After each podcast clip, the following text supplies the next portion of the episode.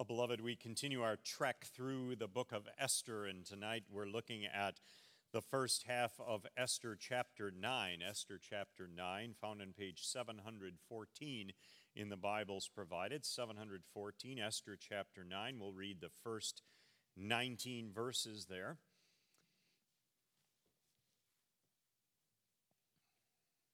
Esther chapter 9, verses 1 through 19. On the thirteenth day of the twelfth month, the month of Adar, the edict commanded by the king was to be carried out. And on this day, the enemies of the Jews had hoped to overpower them, but now the tables were turned and the Jews got the upper hand over those who hated them.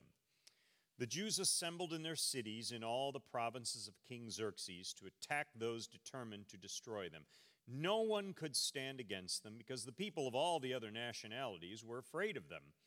And all the nobles of the princes of the provinces, the satraps, the governors, and the king's administrators helped the Jews because fear of Mordecai had seized them. Mordecai was prominent in the palace. His reputation spread throughout the provinces, and he became more and more powerful. The Jews struck down all their enemies with the sword, killing and destroying them, and they did what they pleased to those who hated them. In the citadel of Susa, the Jews killed and destroyed 500 men. They also killed Parshandatha, Dalphon, Aspatha, Porantha, Adalia, Aridatha, Parmashta, Arisai, Aridai, and Vasathai, the ten sons of Haman, son of Hamadatha, the enemy of the Jews. But they did not lay their hands on the plunder the number of those killed in the citadel of Susa was reported to the king that same day.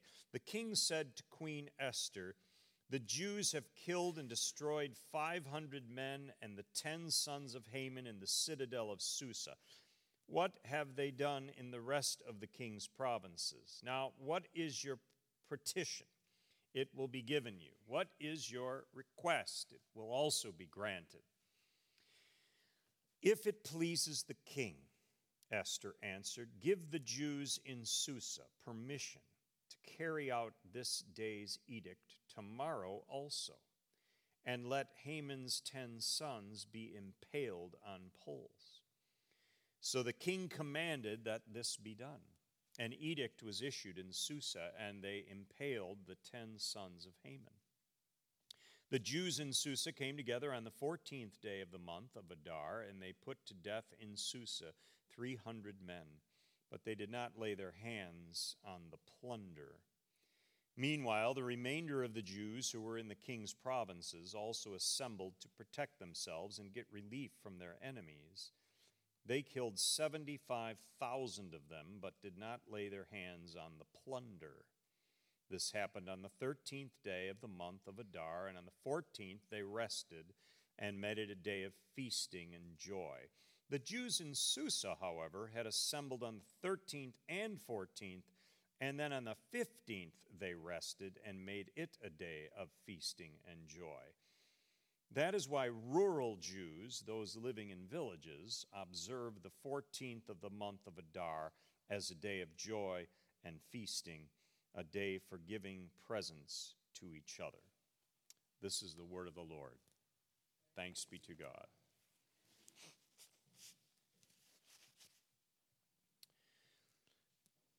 Beloved in Christ, a number of years ago when I was still at my former church, I used to get strep throat a lot. For those who have had it, it feels for a few days like you've been run over by a truck. Strep throat is a powerful enemy. You can get it and feel really crummy. And then you go to the doctor and they gag you with a stick to get a culture. And you find out you test positive, no surprise for veterans of the strep throat war, but then they give you antibiotics. And within a day or two, you start feeling better. Within a day or two, you score a little victory, that is, over this lousy bacterial infection called strep. Now, that's fine and good, unless it happens too much to you, especially as an adult.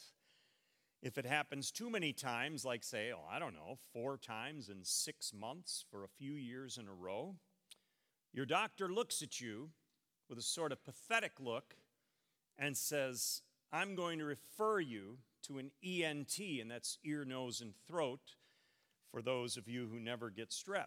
I'm going to refer you to an ENT doc and recommend that you get your tonsils out. Okay. Because the doctor said what happens is, and this is in layman's terms, the antibiotics knock a good deal of the strep out of you, all right, but a little bit of it, in some cases, gets stuck in your tonsils. It hides there, so it's not destroyed. You're not completely victorious over the strep because it's lurking, just waiting for you to get run down so it can come back with a vengeance.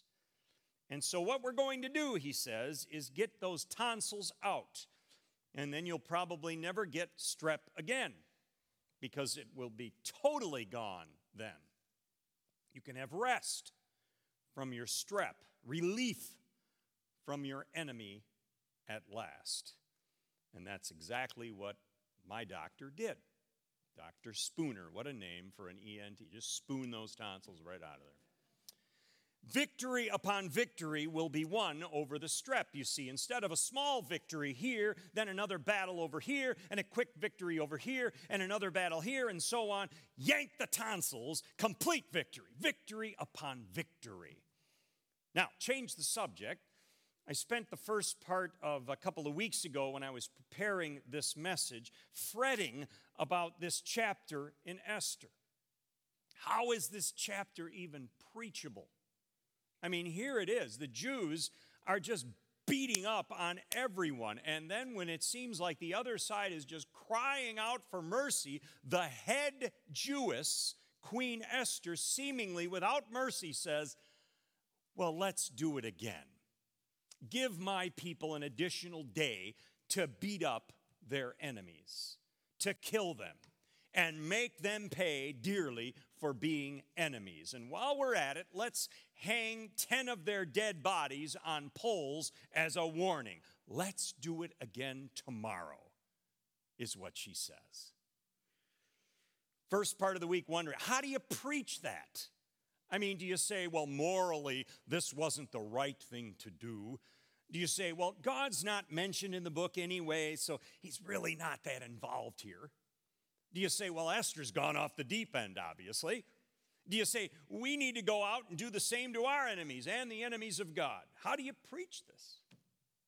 It's a tough passage, and quite frankly, our New Testament sensibilities sort of get, uh, get us saying things like, oh, all that violence back then, what a, what a pre modern world, what a rough place it was to live, all that killing. The New Testament will not stand for that sort of thing. But you've got to dig a little deeper into the book of Esther and into the Old Testament to really understand what is at stake here. So, we're going to do that tonight. It's not going to take too long, but you're going to have to follow closely. And the first thing we'll do tonight is figure out what the main point of the passage is. And the author has made it very easy for us. He puts it right in the middle, and everything around it points to it. So, open up your Bibles again if you have closed them to Esther chapter 9 page uh, 714. First verse of the passage tells a little story all by itself, right? It tells when the Jews' victory happened. The date, 13th day, 12th month, the edict of the king is carried out, and the passage says that the Jews definitely had the upper hand. Mordecai's and Esther's second edict effectively counteracted the first one by Haman. So, verse 1 tells us the date the victory happened. Now, jump to the last part of the chapter, and you again have repeated the time that the victory happened, verses 17 to 19. Very end, 13th day was the victory, 14th day was the celebration, except in Susa, where they celebrated on the 15th day. We'll find out why in a moment. So, these are the two bookends, if you will, of these 19 verses. The beginning bookend tells when the victory happened, the ending bookend says the same thing. Now let's work in some verses 2 through 5. What do you have? You have the extent of the victory, right? Verses 2 and 4 gear us up for it. And verse 5 lays it out. The Jews struck down all their enemies with the sword, killing and destroying them. And now work inward from the end of the story, and you again have a repeat of verses 2 through 5. Verse 16, in fact, tells the extent of the victory throughout the empire. 16 says 75,000 enemies of the Jews were killed empire wide. Let's go further in, verses 6 through 10. You have a recap of what happened in the capital city of Susa on the first day 500 enemies killed, plus the 10 sons of Haman, the arch enemy of the Jews, are killed. That happens in Susa on day one of the fighting. Verses 6 through 10 tell us about it. Now work backwards again, and you go to verses 14 through 15. Here you have a recap of what happens on day two of the fighting in Susa. 300 enemies killed, plus now the 10 sons of Haman are displayed, as it were, on poles.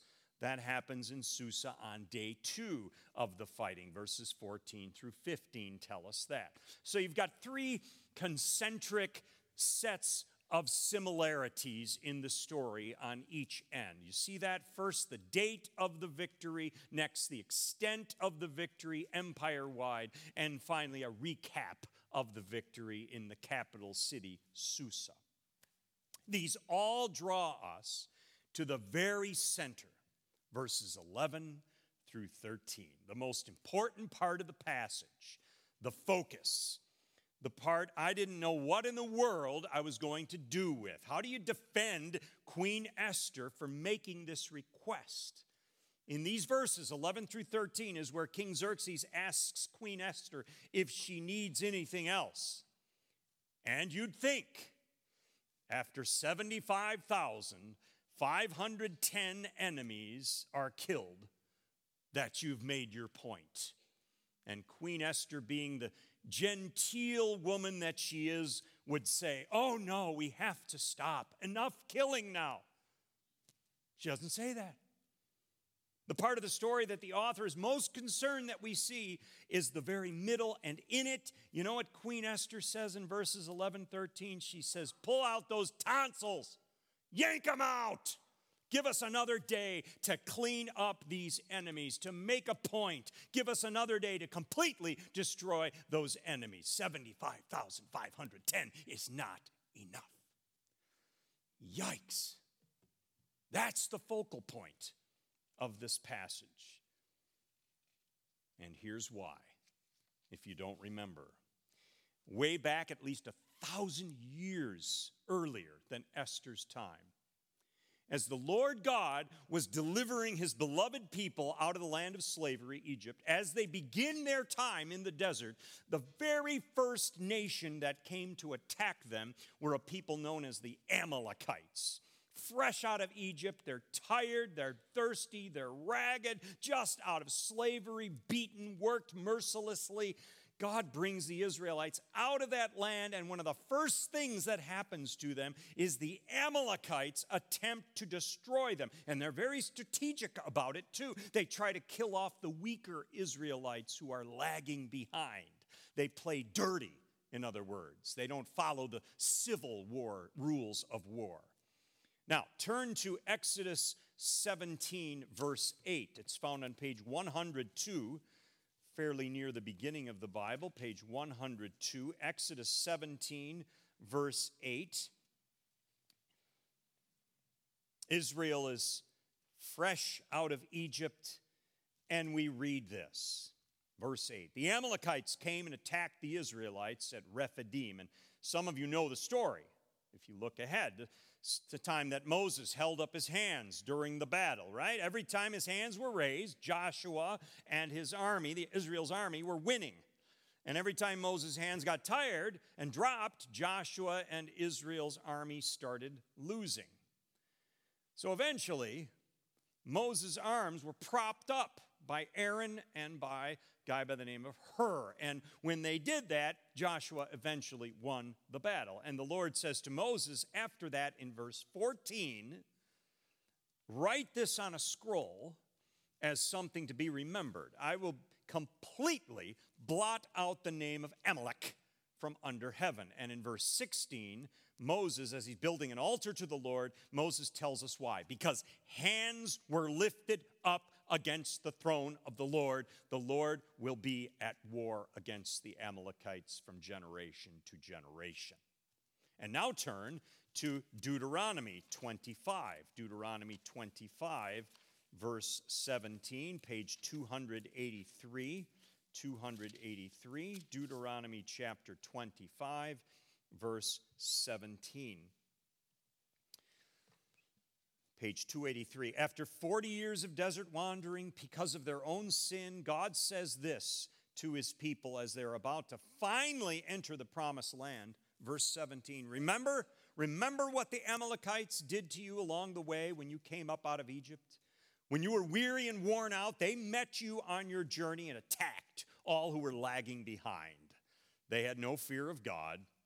When the Lord your God gives you rest from all the enemies around you in the land he is giving you to possess as an inheritance, you shall blot out the name of Amalek from under heaven. Do not forget. You see, the Amalekites were a first and perennial threat to God's redemptive salvation plan that he planned on carrying out through the Israelites. The Israelites were the bloodline for Jesus Christ. A lot is at stake here for God's people and for us, the bloodline of Jesus Christ. The Amalekites became a kind of symbol for the forces of opposition against God's redemption plan. They were the first to attack God's people and God's plan after Egypt. They were the first to put God's redemption plan in jeopardy. They were the first to put the bloodline of Christ in danger of being wiped out. And so God's just and righteous anger burned against them, generation after generation. And God said, Israel, there will come a day when you will blot out the memory of these Amalekites from under heaven. Do not forget. And now here they come again when Saul is king over Israel. 1 Samuel 15, turn there, page 401. Page 401. 1 Samuel 15, page 401. And you want to look at verse um, 2. Verse 2. This is what the Lord Almighty says I will punish the Amalekites for what they did to Israel when they waylaid them as they came up from Egypt. So, what does King Saul do? He starts out destroying, but as 1 Samuel 15 teaches us, he did not listen to the Lord. Verses 8 and 9 now say, He took Agag, king of the Amalekites, alive Verse 9 He spared Agag and the best of the sheep and cattle, the fat calves and lambs, everything that was good. These they were unwilling to destroy completely. And so Saul, because he did not completely destroy the Amalekites, blot out the name of Amalek from under heaven because he refused to do what God wanted, Saul is rejected as king by God. And the perennial generational battles with the Amalekites continue. In fact, Samuel and David are 500 years after Egypt. The fights are still going on with the Amalekites against Amalek. Guess what? 500 years after that, now in Persia, the fights are still going on.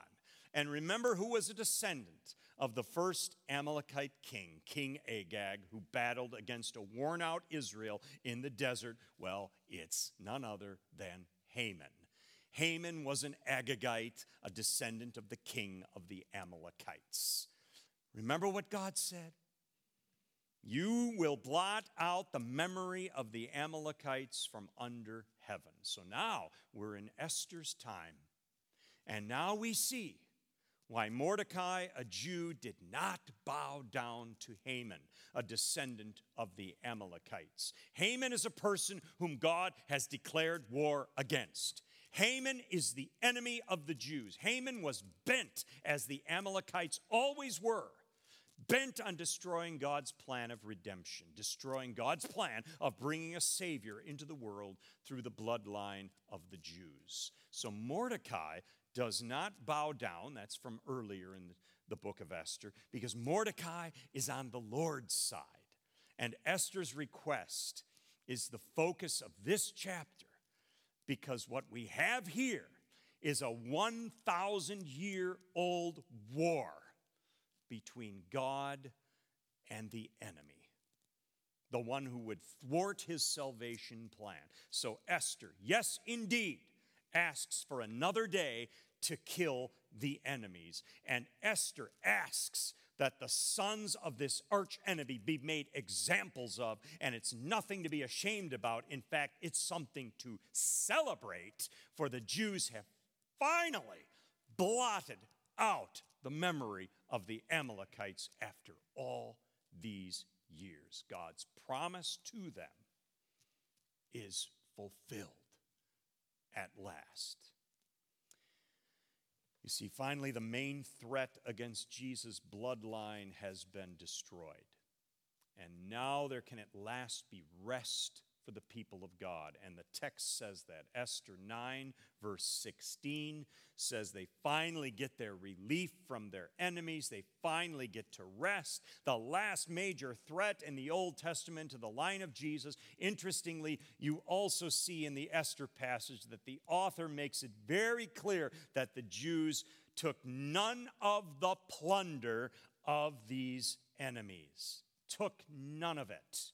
The king Xerxes said they could get rich off these enemies of yours. Three times we read they did not lay their hands on the plunder. Do you think they remembered the story of King Saul, who kept the sheep and the cattle and the calves and the lambs? Of course they did. They didn't touch it. They didn't want any part of it, didn't want to get anywhere near it. They finally got it right didn't keep any of it for themselves. Took them a thousand years, but finally they have relief and rest from these enemies, the Amalekites. And that, beloved, is why Queen Esther ordered a tonsillectomy instead of stopping with an antibiotic. Because what was at stake? The reputation of the Lord God, the bloodline of redemption incarnate, the coming of the Messiah, Jesus. Now, how do we translate this, though, this Old Testament story, into the New Testament church? That's us.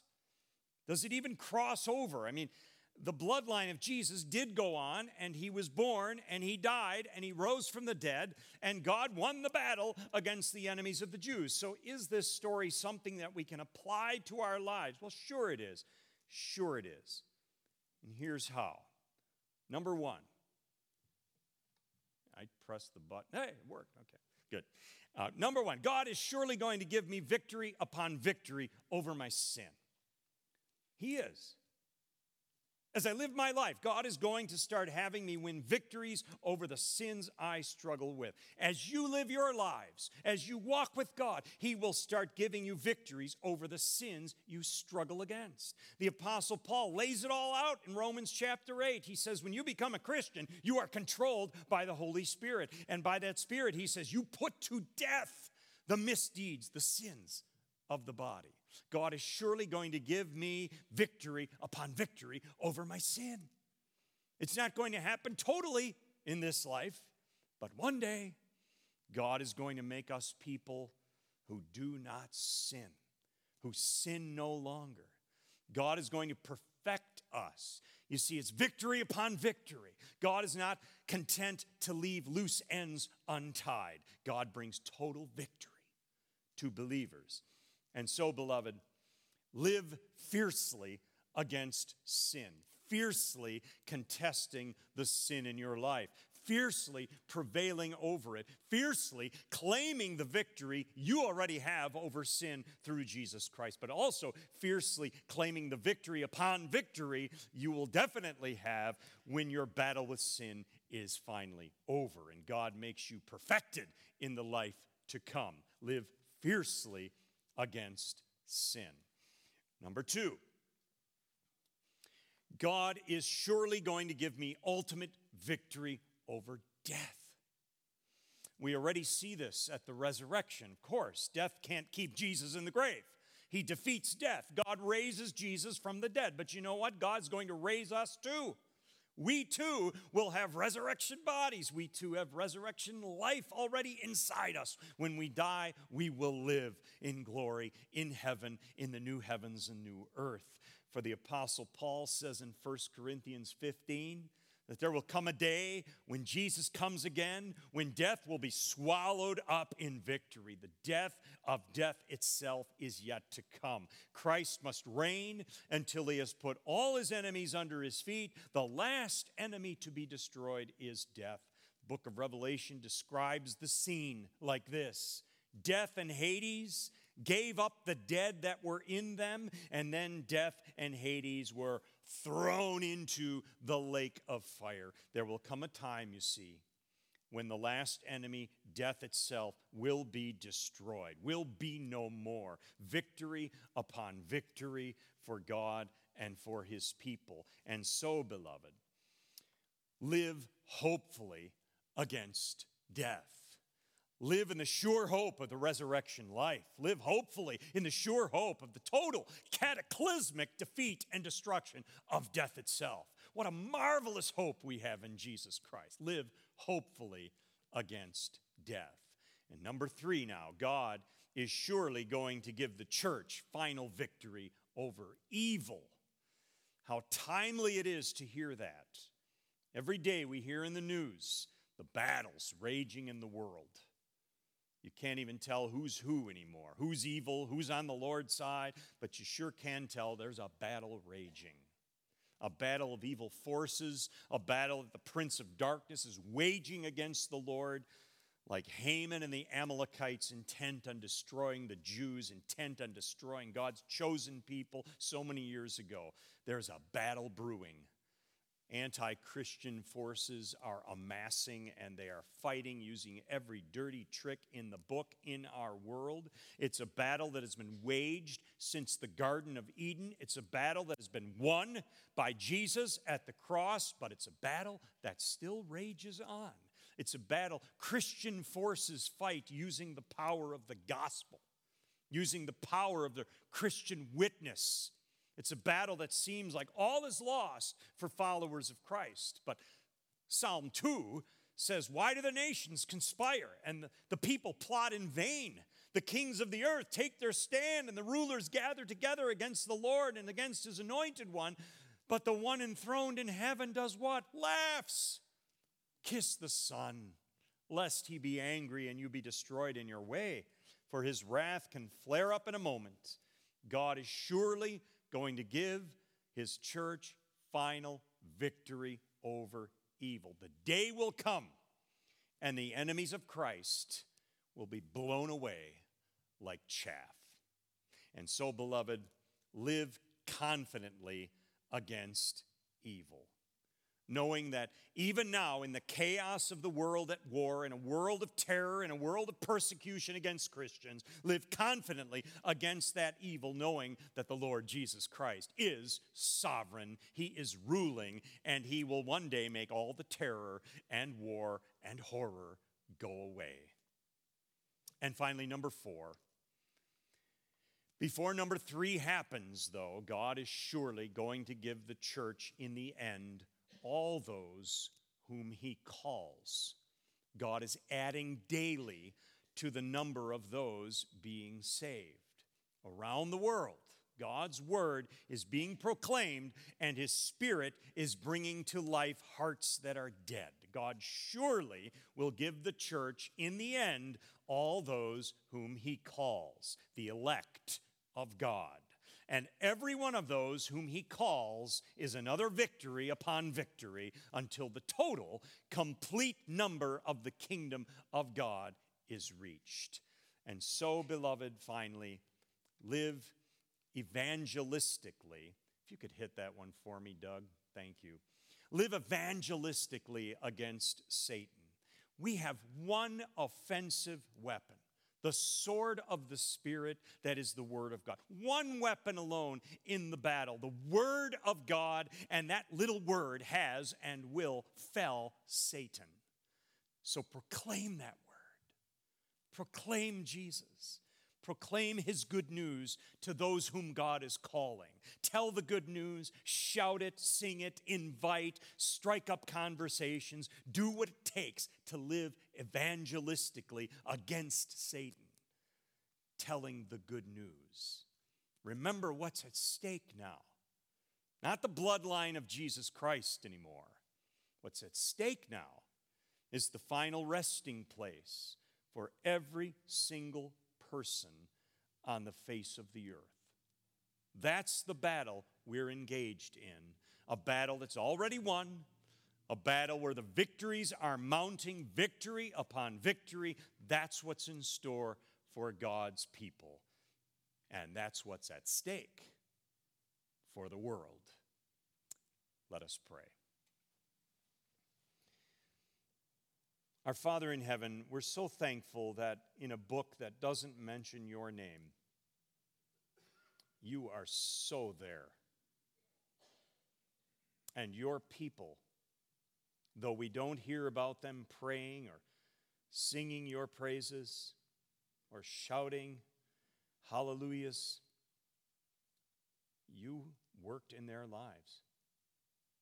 And you helped them to pay attention to what was going on and to know what needed to be done. Thank you, Lord God, for giving us this book and even this chapter, which seems so utterly violent. But thank you for tonight showing us what had to be done so that your continued redemptive plan would continue the way you wanted it to. Thank you for that. And thank you that as we look now to our world, we know that our battle against sin is difficult, but it's already won. We know that death, too, has been defeated. And we know that you are hard at work driving and stamping out the evil in this world. And we know that you are also bringing into your kingdom those who you have called, those who you have numbered as part of the kingdom of God. Lord God, help us to be a part of that. Help us to live in the ways we talked about in this message. And especially help us to be powerful in our witness to live evangelistically. But to do that, we need the Word, the Word of God on our lips and in our hearts. And we know that when that Word goes out, it's not just a word, it's your Son, Jesus Christ. That's the Word that has won every battle and will finally, in the end, bring all things to conclusion. That word. We're so thankful for Jesus. And it's in his name we pray. Amen.